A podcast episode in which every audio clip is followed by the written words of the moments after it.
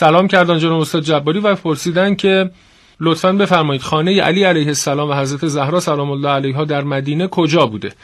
مگر خانه به مسجد پیامبر چسبیده نبوده؟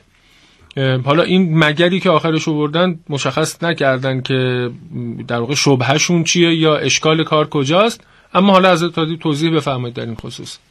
بله احتمالا اینکه مگر متصل نبوده گزارشی رو شنیدن شنونده عزیز درباره فاصله دار بودن منزل فاطمه و امیرالمؤمنین. سلام الله علیه. ما حداقل در برهه از زمان با مسجد رسول خدا صلی الله علیه و منزل بعدی که کنار حجره پیامبر اکرم بنا شد برای اونها. بله. عرض می‌کنم که دو دسته یا دو گزارش داریم در این ارتباط.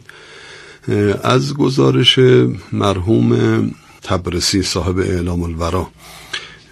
برمیاد که از همون آغاز در همین منزلی که از می‌کنم که کنار حجره های پیامبر صلی الله علیه و آله وجود داشت و تا آخر هم در همونجا بود فاطمه سلام الله علیها از روز اول زندگیشون و پس از ازدواج در همونجا ساکن بودند. اما یک گزارش دیگری رو از طبقات ابن سعد استفاده میشه و برخی منابع متأخر از ایشون. از اون برمیاد که آغاز زندگی فاطمه و امیرالمؤمنین سلام الله علیه ما در یک خانه ای با فاصله و جدای از این خانه که مورد بحث هست کنار مسجد پیامبر در اونجا شروع شد. یک مدتی در اونجا ساکن بودن و سپس خب فاطمه سلام الله علیها اظهار رغبت کرد به پیامبر و شاید مثلا اظهار مجموع کنم که بیتابی از دوری پیامبر صلی الله علیه و آله.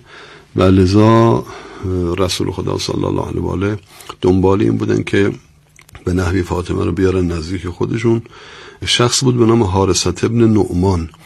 این شخص گویا خانه ها و زمین هایی در همین محدوده مسجد النبی و اطراف مسجد النبی داشت و لذا رسول خدا صلی الله علیه و آله او برخی از این خانه های زمین هاش رو داده بود به پیامبر اکرم که برای بعض حجره های پیامبر یا اصحاب پیامبر اونجا از مهاجرین خانه تهیه کرده بودن. به گوش حارست ابن نعمان رسیدن. یعنی رسول خدا صلی الله علیه خودشون دیگه عباد داشتن یا حیا می‌کردن به نحوی روشون نمی‌شد حالا به نحوی که از اون خانه جدیدی طلب بکنن به گوش او رسید. اون با رغبت آمد خدمت پیامبر که من اون چه که دارم در اختیار شماست و لذا این منزلی که الان هم خوب مشخص خانه فاطمه سلام الله علیها در اون قسمت انتهایی زریح پیامبر صلی الله علیه و قرار داره اونجا رو داد به پیامبر اکرم و اونجا رو تهیه کردن آماده کردن برای خانه فاطمه و منتقل به اینجا شد بنابراین بر اساس نقل ابن سعد و اینها